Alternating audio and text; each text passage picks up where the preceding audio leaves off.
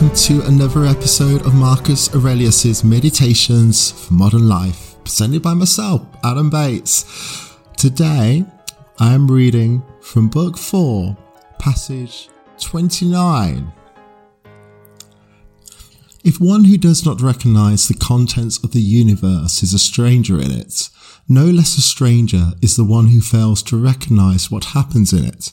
He is a fugitive if he runs away from social principle, blind if he shuts the eye of the mind, a beggar if he depends on others and does not possess within him all he needs for life, tumor on the universe if he stands aside and separates himself from the principle of a common nature in disaffection with his lot a social splinter if he splits his own soul away from the soul of all rational beings, which is a unity.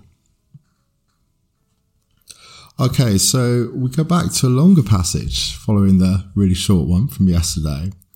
And there's a few things here that Marcus touches on. Okay, so we begin with describing someone as a stranger if they do not recognize the nature of how things work in the universe. So it's one thing for us, for example, to understand this is a tree, this is earth, this is sea, this is a human, this is a cat, etc., right? It's one thing for us to feel the wind, to feel water, to experience nature and the universe through our senses. But it's another, of course, to understand that all that happens is in accordance with nature, with that greater good and that we ourselves are just part of this universe. So it's kind of like touching on a number of the concepts here, right? Our time is just but a speck, right? We are just part of this greater good, this universe. We aren't apart from it. We aren't a tumor on it. We aren't there to sort of complain about it and say how bad it is. If we are doing so, perhaps we should actually look at ourselves. Okay. Now, when we're younger and when we don't necessarily think of reason, we are perhaps blind. We do perhaps shut our eye that way. We are perhaps a beggar because we depend on others for our life, right?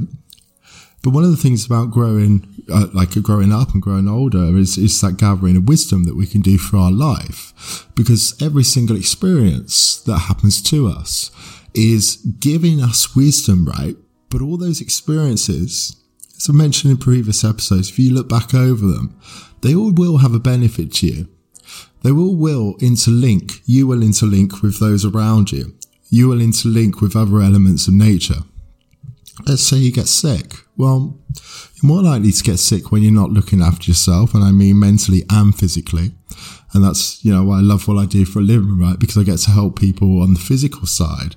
Um, looking after their nutrition, their exercise, and what have you. But then I can also appreciate how actually our emotional state um, affects our health in, to a much greater degree, right? It's no, never a coincidence that when we're under stress, we tend to get ill. And think what happens often when we get ill. You know, if we get the flu or something, we're kind of like, firstly, we may be forced to, to relax, to slow down. Okay. So we're getting worked up and under stress and, you know, get, getting ill. It's like a body saying, Hey, stop, right? You need to stop and look after me. But then also, um, if you, you know, let's say uh, you've got a flu and you've got a fever, right? You're no doubt going to be sweating out toxins and stuff if you've been taking any in or if you've been not looking after your nutrition, right? Same with having a cold. You're clearing out your lungs and your, your pathways. Yeah, these things are part of nature and they come to serve us as well. When we're frequently getting ill, it's, it's, a, you know, it's a, again an opportunity to look at ourselves and think, why is this happening?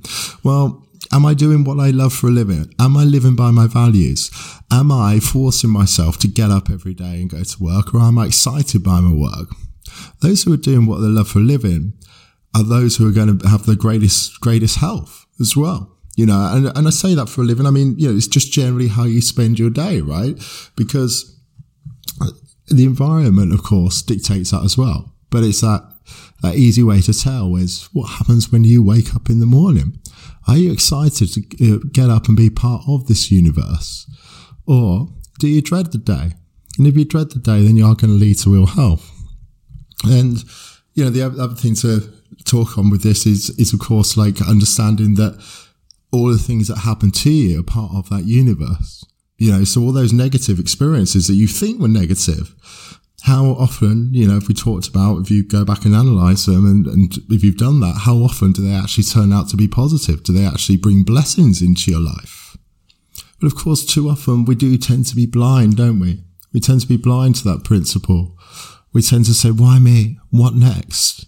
You know, we, we tend to moan that this bill has come through rather than thinking, well, if I hadn't gone and spent all this money on this over the last few years, or if I had actually put more work in, then I wouldn't be in this situation. We tend to not look at what it's trying to show us. And sometimes those bills may be telling you that you're actually doing the wrong career, right? And directing you to what inside is guiding you to do. And that's something obviously very big that I talked about in a personal sort of context recently as well. And then the beggar, who depends on others. And, and one great thing that I kind of want to use for this example is when I talk to people who feel sad because they're on their own, because they're single, right? Now, when when this this tends to happen, it's particularly one of those things that is, happens to people. You know, when you've just gone through a breakup, you feel okay about it and all, but hey, what happens? Coming home from work at five o'clock and you're on your own, right? Don't tend to think about it that much when you're at work, as long as you're, you know, busy by your job and everything else. But it's that time, isn't it, where you come home, you start thinking about that person again, right? And you tend to then think, I need a relationship for happiness. And then when, when you consider the things that you look for in that partner, you massively lower your standards because you're actually looking for someone to fill a void. Because you've got this void there. You're coming home in the evening, you're alone, right? And you don't know what to do particularly if you've been in a relationship for a long time before. So like you, you know, were set in your ways where you come home, they're there and you do things together, whatever that may be, right? Or even if they're just around, this void gets created. So people tend to think, I need a relationship to be happy, right? And what happens then is because somebody fills that void, you will be blinded to the downsides of them. Because they're suddenly making you happy because they're giving you that thing that you think you need. You think you need that even it's not like you're you're gonna sort of interview people kind of or go dating and like look for hey are you gonna be there in the evenings? You know but like that's why you're dating in the first place right? Because you're feeling this void. So subconsciously you will ignore a lot of their downsides and may not be the right person for you at all but simply because they fill that void you suddenly become happy for a small period of time, right? And that's why people often say, especially when they're not long out of a relationship, they're not yet happy on their own. When asked a quality to look for in a partner, they will turn around and say, I want someone who makes me laugh. Because laugh is, laughing is associated, of course, with happiness. And instead, what's happening, their mind is filled with this thought that they're coming home after work each day and they're on their own and they're feeling sad. They're thinking of how much they want a partner. Now, that is a great example of putting your dependence on someone else for your happiness. Because guess what happens when that void gets filled? It may be great, right, for a honeymoon period. But suddenly, there's all these downsides. Suddenly, new voids are being created in your life because of all these downsides about this person that you ignored before. Simply because you were searching for one thing. You were searching for that relationship that would bring you happiness because you couldn't be happy on your own. Well, how do we solve that?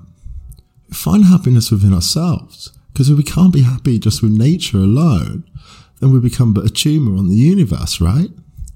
We need to fit in with it.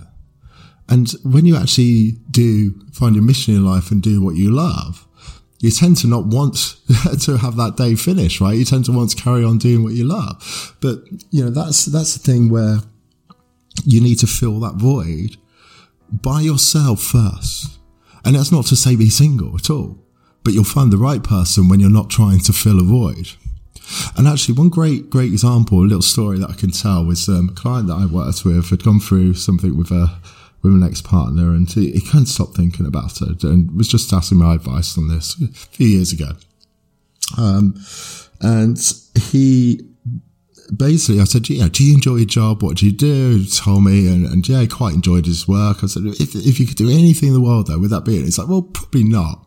I said, but when do you, when do you feel that you miss her most? When do you start thinking about this? It's like, it's as soon as I get home from work, I can't stop thinking about it, like all evening, every day. I said, okay. So, and, uh, I said, if you could do anything in the world though, what would it be?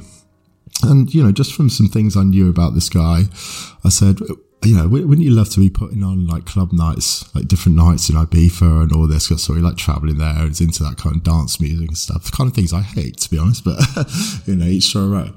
Uh, but anyway, it's like, yeah, of course, but I, just, I wouldn't know where to start. And I was like, well, you, you, start by studying those who've done it right. Like if it's something, if that's the thing, I'm not saying this is the thing. I'm just trying to spark something. But if that is the thing, then you would go away from this, this call right now and you'd go like read biographies of people who've done that kind of thing and see how they started. And you know, quite exciting stuff. We ended the call and, and the next week when we spoke, he said, I've got it. I know what it is. And I was like, what? And he said, I want to be a DJ.